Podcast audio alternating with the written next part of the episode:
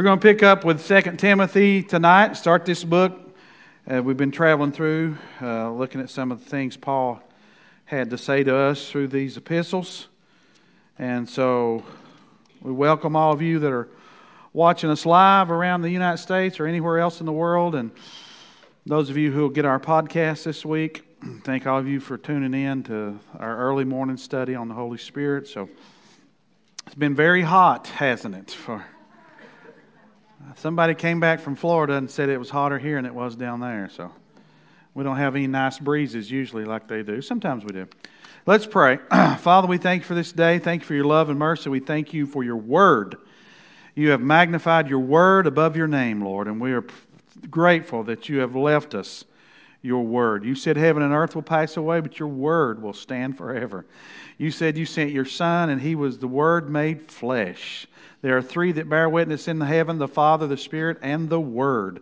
And we, we love your word here, Lord. We want to live it. We want to sing it. We want to teach it. We want to take it into our lives. We want to hear what Jesus has to say when he said, Let these things sink down into your ears. We need your word. Man shall not live by bread alone, but by every word that proceedeth out of the mouth of God. And we're thankful, Lord, that you've opened our ears and our hearts to who you are through your word. And everybody said, Amen. Amen. 2 Timothy chapter 1. So before we go into this, this was most likely Paul's last letter before he was beheaded by Nero.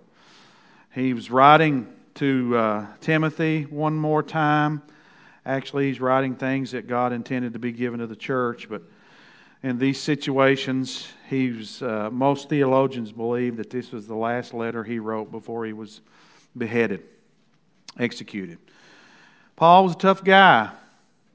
The Lord made him tough, I'm sure, in a lot of ways, but he was relentless about doing God's will.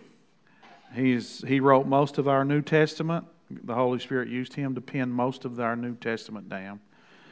And uh, Paul was the one that said we owe the Jews a debt because they certainly they gave us the Messiah. He came through the Jewish line, but most of your Bible was written by Jewish people. A few Gentiles sprinkled through there, but so they gave us God's word and gave us our Messiah through that line. So Paul said we owe them a debt that we should be grateful and thankful that they have made such a sacrifice and they have, uh, many of them, been sacrificed uh, to, for God's will to be done. And so Paul is, no, is one of the greatest examples of that. So let's look at chapter 1, verse 1 of 2 Timothy. It says, Paul, an apostle of Jesus Christ, by the will of God, according to the promise of life which is in Christ Jesus. To Timothy, a beloved son. He was his son in the faith. There's no evidence that he was his son in the natural, but he was his son and the faith. Grace, mercy, and peace from God the Father and Christ Jesus our Lord. I thank, my, I thank God, whom I serve with a pure conscience, as my forefathers did, as without ceasing I remember you in my prayers night and day, greatly desiring to see you, being mindful of your tears, that I may be filled with joy when I call to remembrance the genuine faith that is in you now, I want to stop for a moment. I want you to notice what he said here. He said, I thank God who I serve with a pure conscience. Now, Paul was one of the meanest guys around before he got saved in a religious way. There's no clear cut evidence that he, had, he actually killed someone, but he had Christians put in prison and put to death. So basically, it's the same thing that David did when he took Bathsheba and had her husband put at the front of the line so he would be killed. Uh, so David's still responsible. Paul, you remember when they were stoning Stephen, Paul was not converted yet, and they laid their coats at his feet. Him he still saw. So we look, and the world's culture is this way. We look at somebody maybe who's failed or done something wrong or whatever, and think they can't have a clear conscience. And the devil beats people up with that, even probably in this building tonight. You can't have a clear conscience because you've done or you've did whatever. But that's not what the Bible teaches. Old things pass away. all things are becoming new. I can't imagine being Apostle Paul and standing in front of a group of people and looking out over the congregation say, There's a mother with three children and no father because I had him killed. You think the battles that the devil tried to throw on him? There's a husband with four children and no wife because you had her put in prison. You think of the battles he must have had standing up, and now he was preaching the way that he persecuted so aggressively and stood against. And think about the lives, maybe. I wonder how many times Paul thought about Stephen. I wonder how many times he. Well, there's somewhere he, he has he learned one of the secrets of Christianity is learning to receive.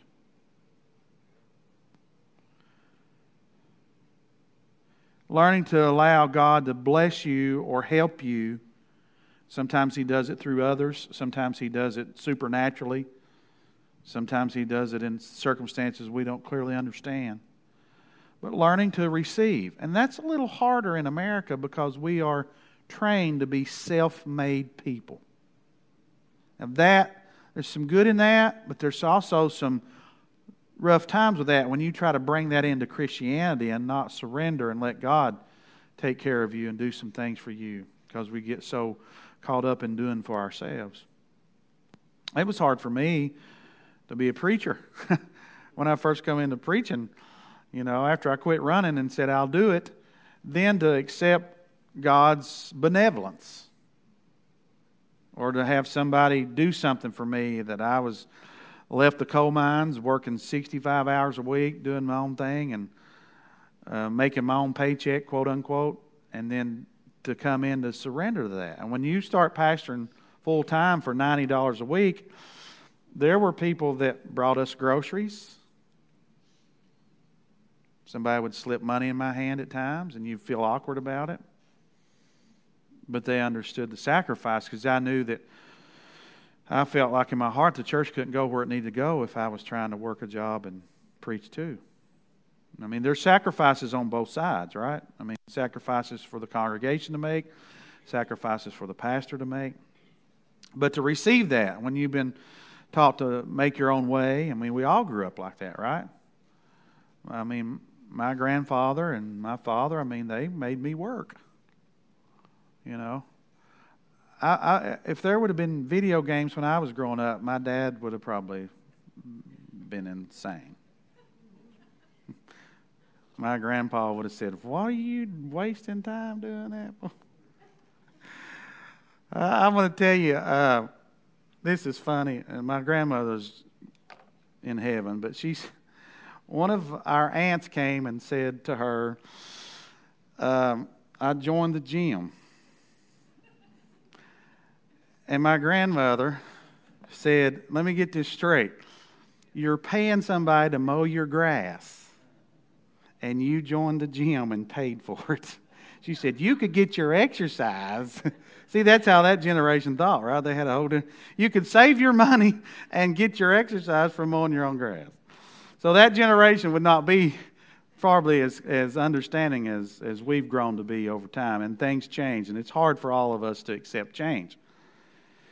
It was hard for me to accept God's. I mean, you think about it. I, I deal with people, I have for over years, say, Man, I've been so bad. And, and, and some of them don't even want to talk about it. And I understand. And, and there's, you know, if they recognize they've been bad, then they can move on. Jesus didn't. He didn't enumerate all the things the woman had done at the well with all those men. He just said, he just confronted her and said, you, You've had more when then one husband, the guy you're with now, you're not married to. I mean, he just identified that, but he didn't dig into all the backstage stuff. So it's good to have a place. But I, I have people say, man, what's God going to say when I get in front of him? I'm say he's going to say, I don't know what you're talking about. Amen. Amen. Because if you think about how hard it is for us to forget something, right?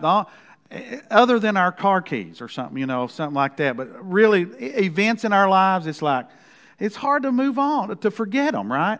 And we talked about how, I remember preaching this in a roller rink, how that to forget means to put it in a box and store it away like in an attic. You know, and, and some if you go back to a place you've, you've stored stuff and you open the box, you think, I forgot I had that. That's kind of what that word means. But when you, when you think about God with the power to forget, really forget, I mean, that's pretty powerful. And so God, he, he forgives us of our sins. You can have a clear conscience if you want it, if you'll accept God's love, His grace, His forgiveness. Remember, I preached a message a few months ago about you don't, you don't have the authority to forgive yourself. That's why you have to receive God's forgiveness. You can't, we, that's some of the modern counsel. You've got to learn to forgive yourself. You can't. You have to receive God's forgiveness. That's what makes you clean. And so a lot of people can't do that. They want to stay, the devil keeps them stooped into that. But Paul is prof, or testifying to us that he has a clear conscience. So if he's got a clear conscience, you and I can have one. And he says, The genuine faith that's in you, which dwelt first in your grandmother Lois and your mother Eunice, and I am persuaded is, is in you also. And I've seen that in my own family be passed down from generations. Not everybody gets it. But that's, I was, the Lord graced me to get it, but a lot of my family didn't get it or haven't so far. Therefore, I remind you to stir up the gift of God which is in you through the laying on of my hands. And, and here's the problem when you talk about faith, you all know I've preached this for 25 years now. Faith is not a mental recognition. That's what we watered it down to. But faith is pisteo, it is a verb. Pisteo undergirds all believing and faith in the New Testament. This is a borrowed coin word, it's, it's faithing. So verbs have action, right? So he's testifying here about Timothy who is active in his faith, right? Not, and and I, I could walk through my family tree and, and talk to a lot of them and they say, I believe in God. Yeah, but you have no action toward him, right? And we know people like that. We, you have no action toward him.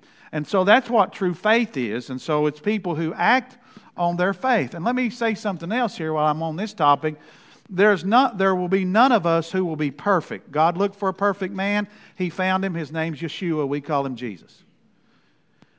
But that's why this word hupomene is so important in the book of James and other places in the Bible. It means to be consistent. We, none of us are going to be perfect, but all of us can be consistent. And being consistent means that we get up when we fall. We don't sit around and feel sorry for ourselves. In fact, that's one of the, I, that may be the worst thing a Christian can do, is just feel sorry for themselves. That plays right into the devil's hands. Aren't you glad Jesus didn't feel sorry for himself? I'm glad Paul didn't feel sorry for himself. I'm glad there were men and women, including Esther and Ruth and people like that, along with the men. I'm glad that there are men and women that didn't get distracted with feeling sorry for themselves. Man, that is a trick of the enemy to get us to feel sorry for ourselves. So he's talking about a guy who's active, right? True faith has action. That's why it's pisteo. Hasa and batak are the two Hebrew words that undergird all faith and believing in the Old Testament. Same thing. They're both verbs. So true faith, that's why James said faith without works is dead. Because if you say you believe something and you don't act on it, you're not faithing. You don't have any action toward it. And he says, Your, uh, your grandmother Lois, see, she's from Kentucky. Did I, I don't think they use Lois anywhere but Kentucky, did they? Maybe West Virginia and Tennessee. Said, uh, your first and your grandmother Lois and your mother Eunice. And that's got to be somebody from the holler right there, Eunice. And I am persuaded is also in you. Therefore, I remind you to stir up the gift of God which is in you through the laying on of my hands.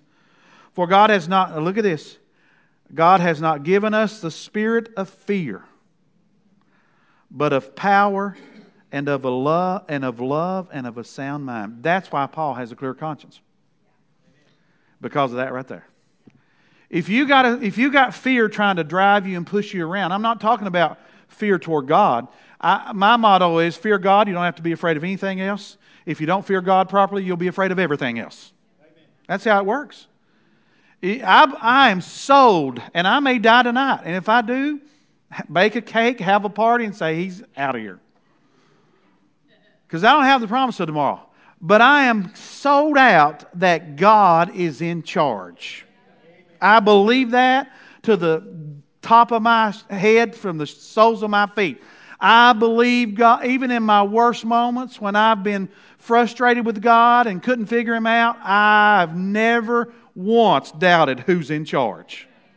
So when I look at a situation in the world and I think I get frustrated with it or aggravated, or maybe in our own country, I have to remind myself God's in charge. He's got everything worked out. He's got a plan, and it's all going the right direction the way He's got it planned out. And that's not always uh, fun to watch, uh, but God's got a plan. Can you say amen? So God has not given us a spirit of fear, so you should recognize that. There's another verse that says, Sudden fear is not of the Lord. So you need to recognize that that's coming from the enemy. What does fear do? It paralyzes. If anybody watches, and we got a lot of this stuff to watch anymore, uh, National Geographic or read those articles or whatever, about how lions paralyze their prey. And the Bible says Satan's like a roaring lion seeking whom he may devour, right? And so a roar from a lion, they say, is like surround sound. So when a lion roars, its prey can't really tell where the roar's coming from. And so it paralyzes it. It don't know which way to run. And that's what Satan tries to do with us.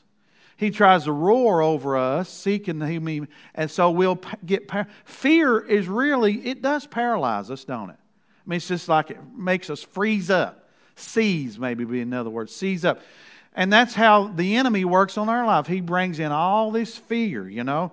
And Paul resisted all that. Read his life in Acts and how he conducted himself. Does anybody know who Smith Wigglesworth is?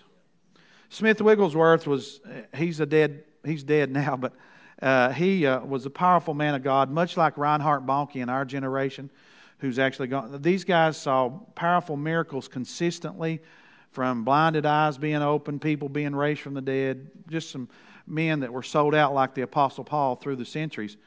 And they, they tell a story about Smith Wigglesworth, and they said he would not read a newspaper or anything because he didn't want his mind to be carried away into things other than the things of God.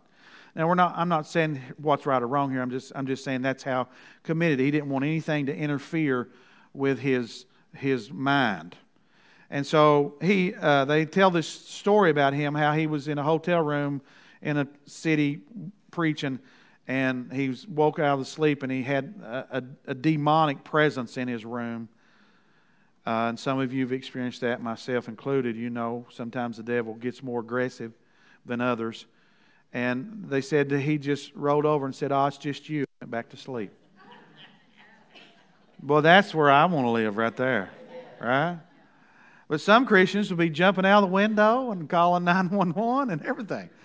We don't need to be that way. We, we have power, right? Look what he said he gave us.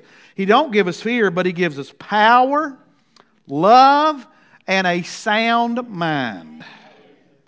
Wow. Tell your neighbor they need a sound mind. Go ahead and tell them I'm going to tell you something that I can't remedy. If your mind is pushing you around, the number one remedy for that is the Word of God. You need to listen to it, you need to read it. I've known guys and men and women that have had trouble, and I knew a guy that had trouble that he read the Word of God 12 hours a day till his mind got right. It'll do it. But we like quick fixes, right? We like to drive through the drive through. I'll have an order of a sound mind and and a, a bag of uh, power and right? We just want it right now. I mean that's our culture. But i'm telling you the people that i know that have struggled in their mind and sometimes even in their health because the bible said he sent his word and healed them right? If they get in the word it's a game changer. There's no there's not a good enough i'm going to say this and i don't care who likes it there's not a good enough church service. There's not a good enough preacher. There's not a good enough worship person to overcome what the Word of God can do. It will do more in our lives than anything. And so you need to saturate yourself with it. I need to saturate myself with it. And I've been in this stuff for a long time now, but I'll read it. I, I, listen to it. I speak it over myself. If you remember the prayer journey, that we there's a place where you speak the word of God over yourself, and you're going to see that again this Sunday. How that God wants to get His Word. If He was the Word made flesh, when you get the Word in, you're getting Jesus in. You're getting more of Him in. But we like to live on the microwave culture, right? We are the microwave culture. Don't do those baked potatoes in the oven, shove them in the microwave. Send all that radiation around the house so we can all get a little taste of it. That's our culture, right? We're willing to even put ourselves at risk if we can save 10 minutes. Am I talking to anybody besides myself? All right, and he says, Therefore, do not be ashamed of the testimony of our Lord. Do not. We have got to be the people that are not ashamed to let people know we love Jesus Christ and we're his followers and we don't care what anybody else thinks. Then he said, and, he, and his prisoner, nor of me his prisoner, but share with me the su- sufferings of the gospel according to the power of God. Uh, the Bible says, if we suffer with him, we'll reign with him. So, I, you know, there is some suffering along this journey. Sometimes it's emotional, sometimes it's physical, sometimes it's spiritual, but there is some suffering. The Bible says the trying of our faith is more precious than gold. So, what God is doing, working on us, He's working on eternal creatures. And He's molding us and making us where we're more like Him. And we all benefit the more each one of us get like Jesus. And then He says, His prisoner, but share with me in the sufferings for the gospel according to the power of God, who has saved us and called us with a holy calling. Now, look at the next thing not according to our works, but according to his own purpose and grace, which was given to us in Christ Jesus before time began. The Bible says in Revelation that Jesus was slain before the foundation of the world.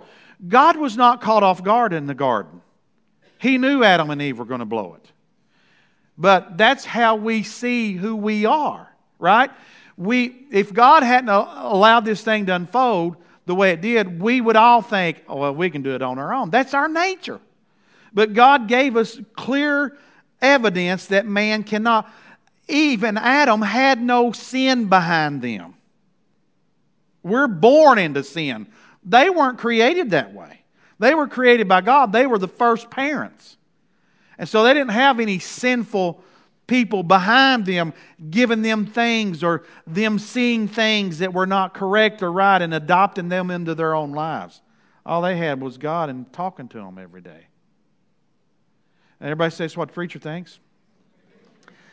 I believe that's how they lived, and that's how they were going to be living for eternity. They had things in the garden, but the Bible says God came and spoke with them. I believe they were living off of His injections of His Word into that was going to sustain them forever. How do we know that? Because the Bible says heaven and earth pass away, but His word will never pass away. That's what's going to sustain us throughout eternity. Is His Word. And Jesus is the Word. And He was made flesh. That's why I say emphatically if you call yourself a Christian and say, I believe in Jesus and love Him, but I reject parts of His Word, you can't do that. Because by rejecting His Word, you are rejecting Him because they're one and the same. And then he says, saved us not according to our works, but according to his purpose. So God not only was Jesus, had a plan for Jesus, he had a plan for all of us. He told Jeremiah, he said, I knew you before I formed you in the womb. He said, I'm calling your name Cyrus 500 plus years before he was ever born. God's in charge. He is so in charge. Even when it looks like he's not, he's still in charge. And it says, because that's the natural man looking, right? He says, given us the Christ Jesus before time began, purpose in Christ, but, but has now been revealed by the appearing of our Savior Jesus Christ, who has abolished death and brought life and immortality to light through the gospel. Now, what happened? Lazarus dies, Jesus is late. He's late. And they're distraught about it because they knew who he was at this point. They believed on him, but they're still in the natural to some degree, right? They said, Lazarus is dead. They told him that before he got there. And he said, Well, let's, go. And they're thinking, man, what big deal now? He's already dead. And then they get over there, and was it Martha said, Hey, if you'd been here, he wouldn't have died because we know who you are. And he says, He'll rise. And she said, We know he'll rise in the last day. We understand that. What theology? They had that good theology before the New Testament was ever written. They'd been paying attention, right? They said, We know he'll come up in the resurrection last day. And then he says something that I'm feeling already inside of me. That when he said it, I think every tree in the world must have shook. He said, I am the resurrection. I done showed, I done showed up. so he was the resurrection before the resurrection, right? And so he, the resurrection is not some concept, it's a person. In him I live and move and have my being. In him I'm forgiven. In him I have eternal life. In him I'm living forever. It's all in him. I don't care what the plan is or what year you were born or if you were born under the law or under grace. It's still him. There is no nothing without Jesus Christ. Without him we can't do anything, but through him we can do all things. In him. And so he says, I am the resurrection. And of course, you know the rest of that story. He raises him from the dead. So he says, who appearing the Savior Jesus, who has abolished death, brought life and immortality to light through the gospel. And the uh, euglia, euglia is the Greek word for gospel. It doesn't simply mean good news, it means good news with a reward. And the reward, certainly the greatest reward of that, is eternal life but also many other things that the gospel brings to us as rewards. To which I was appointed a preacher, an apostle, and a teacher of the Gentiles. For this reason, I also suffer these things. Nevertheless, I am not ashamed, for I know whom I have believed, and am persuaded that he is able to keep what I have committed to him until that day. Safest place in the world is to give your stuff to Jesus.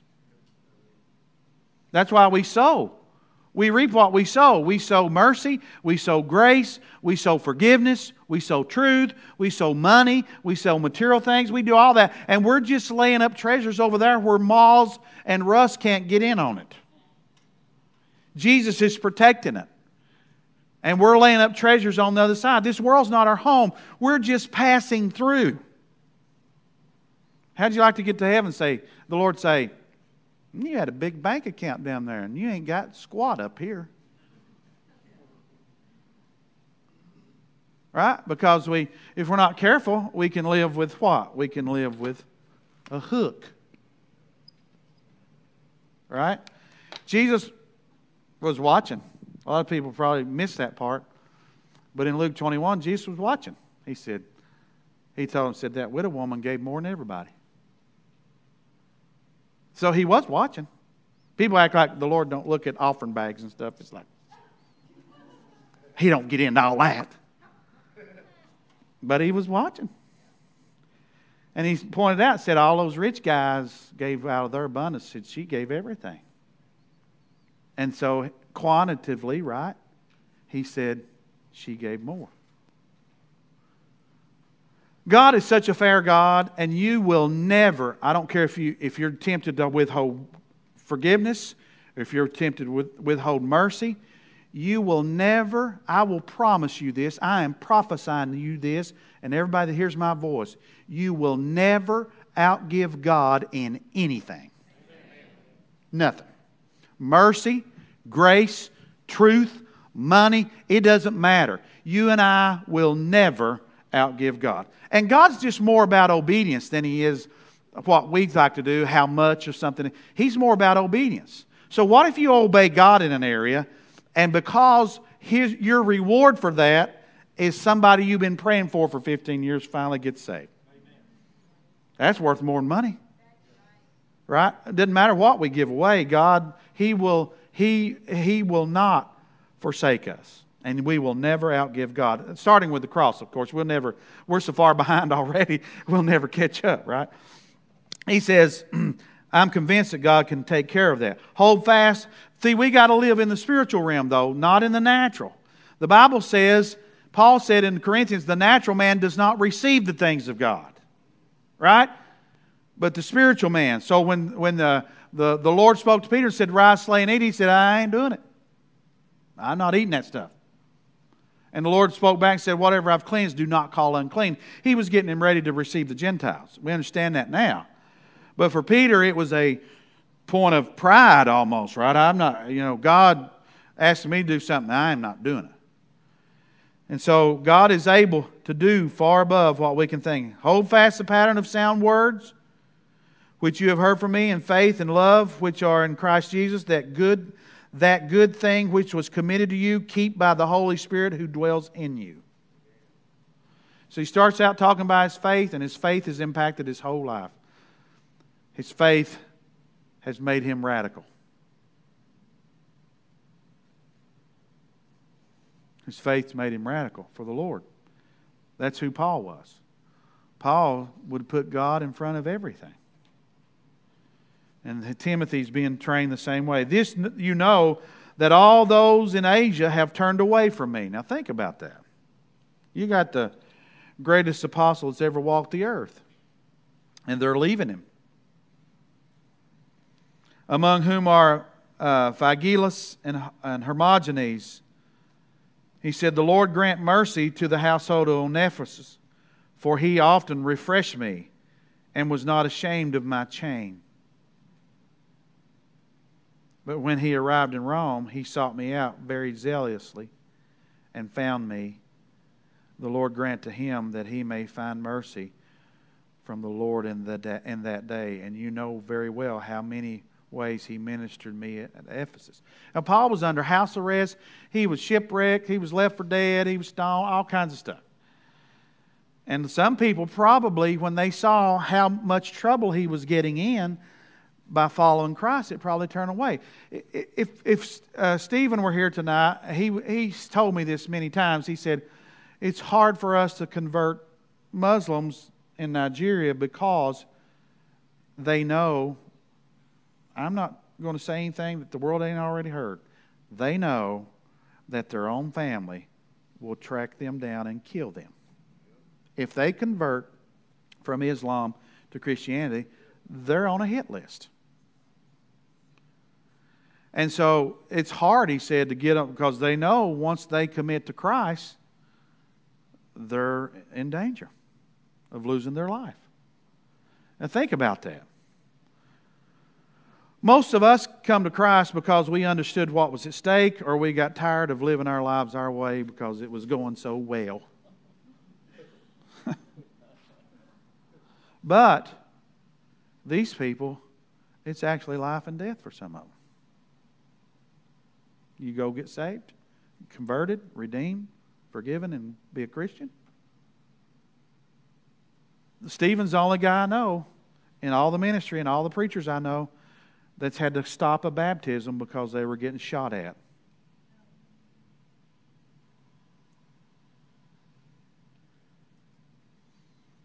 I mean, that's real life for them. And and uh, I don't know if our our uh, our missionary Donnie Parrott has he ever seen his sidekick? Is he still been gone for years? Disappeared in China. And we get up in the morning and decide if we want to go to church or not based on how we feel. Come on now. I need a couple amens, or I'm going to take up an offering right in the middle of it. But they, some people, their their lives at stake.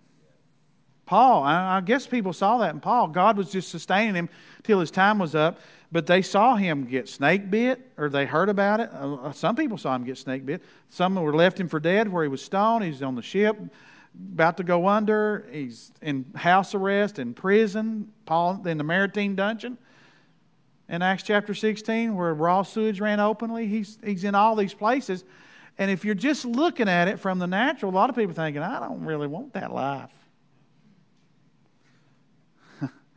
you know, uh, it's amazing how many people come out for football or basketball the first day until it's 99 degrees and you're full pads and you're running sprints. You weed them out pretty quick. And there's Paul even uses some athletic uh, words when he talks a little bit, or the Holy Spirit does. And that's what happens, right? It, we in Christianity we can do the same thing. You and I should have made up our mind that we're not quitting yesterday. We don't wait to see what goes on today to decide whether we're sticking it out or not. We made it up yesterday because we fell in love with our Savior, our husband, and we know how good He is. We know, we believe what He told us, what's at stake, and so we're committed yesterday. That's what we do in a wedding, right? We say, hey, we're in because we don't know what the future holds, but we're in.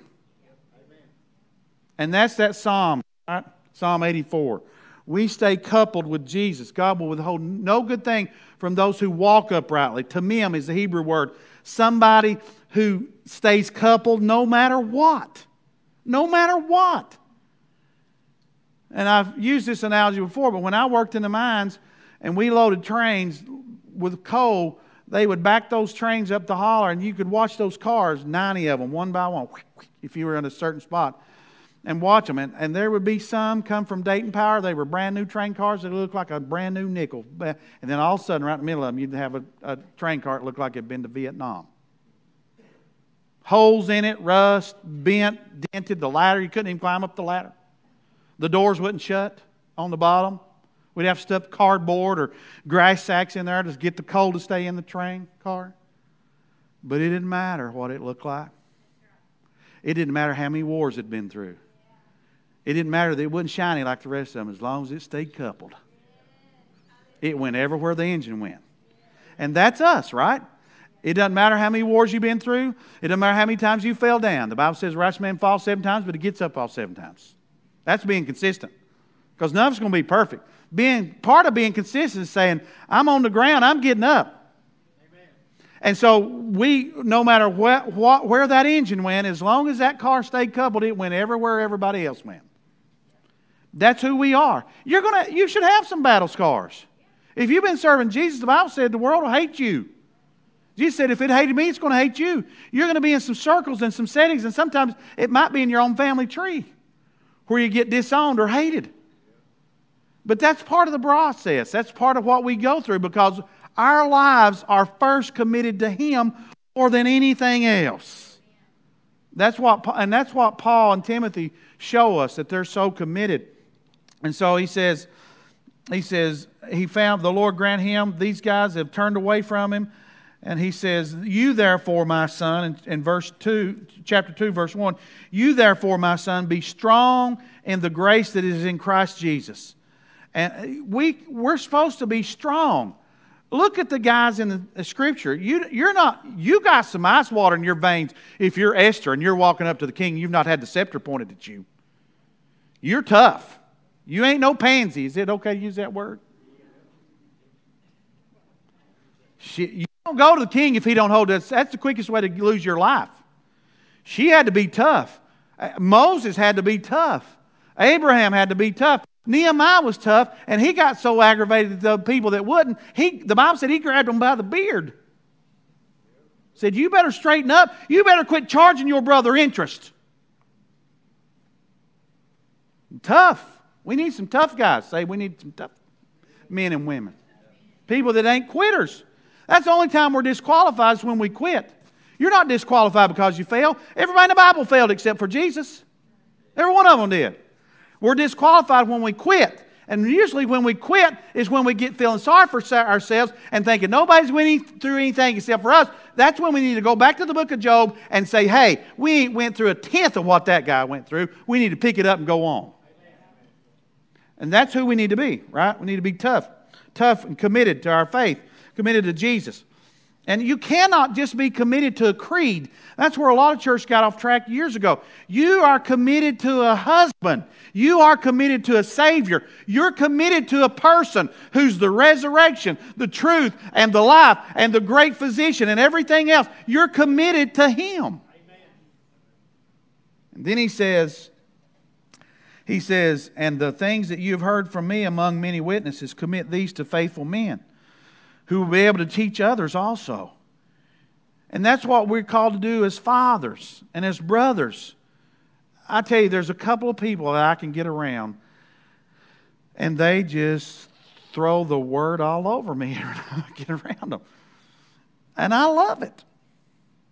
They just want to talk about the word. I walked in a place yesterday. This guy was that way. He just covered me in the word. Just spoke it all over me. Coming all over me. And he said, You therefore must endure hardship. That's a word to all of us. He's, Paul's telling Timothy. Paul's done been down the road a long ways. Timothy's coming down the road behind him. He said, You got to endure hardship as a good soldier of Jesus Christ. What about the guys that wouldn't leave their guys behind? What about the guy that said, I'll go out there first in case there's a landmine? That's how we're supposed to be in Christianity.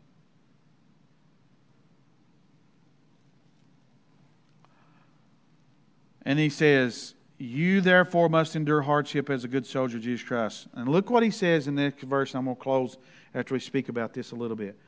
No one engaged in warfare entangles himself with the affairs of this life.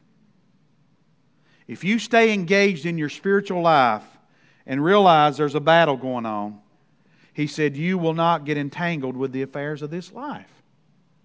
Now, that could run a long way.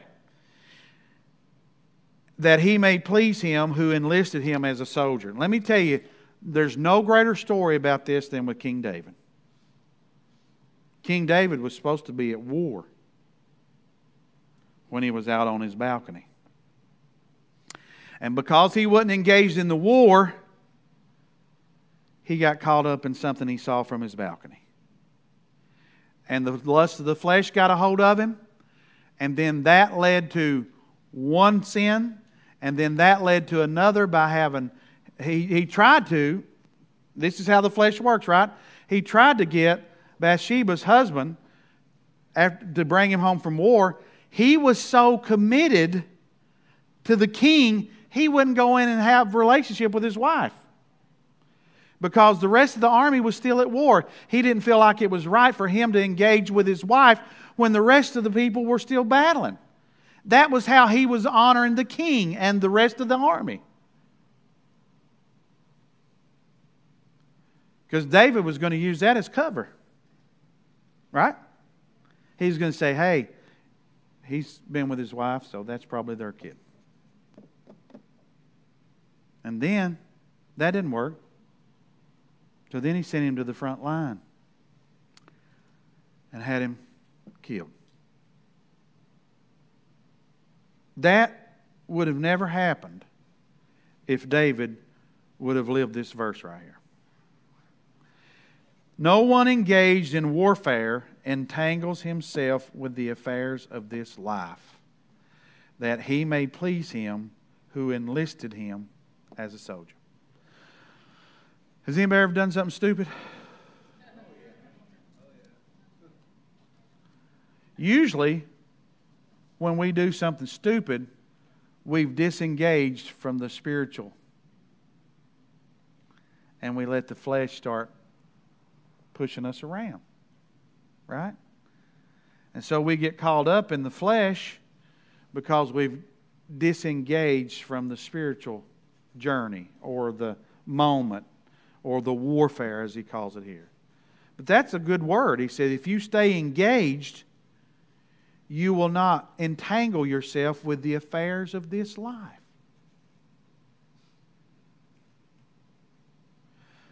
Now, in Luke 21, this is how I'm closing. That's my second close, wasn't it? I usually close on three, but I'll go ahead and say it again. I'm closing. So this is the third one. Luke 21, verse 34. Look what Jesus says to us. This is same kind of teaching that, that the Holy Spirit was doing through Paul. Jesus told us this before Paul pinned it down. But take heed to yourselves. Jesus just now, he just finished talking about the end of time. He says, Take heed to yourselves, lest your hearts be weighed down with carousing. That's the party, high life lifestyle. Always wanting to be at the party, always wanting to do the fleshly thing. And drunkenness, and that word drunkenness could be any th- substance that makes you out of your mind or high. He says, Take heed that your heart be weighed down with carousing drunkenness and the cares of this life. And that's a challenge for all of us. The cares of this life, and that that day come upon you unexpectedly. He says, For it will come on the, uh, uh, as a snare on those who dwell on the face of the whole earth. He's talking about the Lord return, right? Watch, therefore. This is instruction. He said, Watch out. Don't get caught up in this stuff and the cares of this life. Watch, therefore, and pray always. Stay engaged. Be a weirdo like me. If you need to pray in Walmart, let her fly. You don't have to pray out loud and be a Pharisee where you draw attention to yourself. I don't ever do that. I may be praying in Walmart and you may be thinking I'm looking at the deal in front of me. But when the devil, if the devil's showing up or if he's trying to aggravate me or if there's something comes into my spirit that I need to pray for somebody in need, I'll do it wherever I'm at. Stay engaged.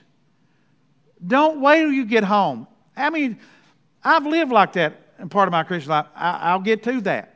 And you told somebody you'd pray for them, you get home, you never even remember. Am I the only one that's done that? If there ain't nobody else saying you've done that, then you're going. to. I'm opening this altar up. You know you've been challenged to do something with the Holy Spirit, and you put it off, right? Let's don't do that anymore. You don't have to make a big scene out of it. They, they may think you're looking at the uh, the newest water hose they've come out with. Man, they come out with so many new water hoses. Some of them going to cook you breakfast next year, I think. You can pray. Just pray. And he said, Pray always that you may be counted worthy to escape all these what things? The end of time thing. So he, this is the only time we ever hear Jesus alluding to the rapture of the church. Paul expounds on it because he said, Behold, I show you a mystery. We shall not all sleep. He's the one that uh, opens it up. And the reason I believe God let Paul open it up because the rapture is going to be primarily Gentiles because the Jews have rejected him. And so the Gentile bride that Joseph took before seven years of famine represents the church. And then the seven years of famine, tribulation, you know that's when God restores the Jewish nation back to himself during the So you get all that, right? So Jesus is telling us as followers, and then he kind of gives a word about what Paul's going to expound on when he opens it. I bold, I show you a mystery. He says, Watch therefore, pray always, you may be counted worthy to escape all these things that will come to pass to stand before the Son of Man. And then Paul talks about that, the Bema seat. How that when you go stand before Jesus, not to judge you whether you made it or not, you made it. But we're going to be judged for our works. Some will have rewards, some will be saved as though by fire, the Bible says. We don't want to be playing church. And I mean that in the personal context. Live out your life. Stay committed. Be consistent. And put God in front of everything else in your life. And stay engaged. If you don't stay engaged with the Lord, pray always. That's when the cares of this life. And they're not all bad. They're things that are necessary, but they're not supposed to get in front of God right? Our children, they're gifts from God. They're not supposed to be more important than God, though. We wouldn't have any children if it wasn't for God, right? So keep everything in perspective. Father, we thank you for your love and mercy. We thank you for your word. We love your word here in this church and in this ministry, Basileia, and in the well. We love your word. We're thankful, Lord, that you didn't leave us on our own. That you gave us the Holy Spirit and you gave us your word. Greater is He that's in us than He that's in the world. Lord, we just want to lift up the Lane family. Uh, a local pastor here, whose wife who's been battling cancer, we just want to lift them up. We want to pray for his wife, Lord, and the battles they've faced and the bad news that, that you get along the way. We know you're the great physician, Lord. We know you have a plan and a purpose for everything in our lives. So we rebuke Satan from that situation. We rebuke him and we ask that you would invade that, Lord, with your love, your power, your healing, and everything else that makes you God. Because we know you can't do any wrong. And we give you praise for that.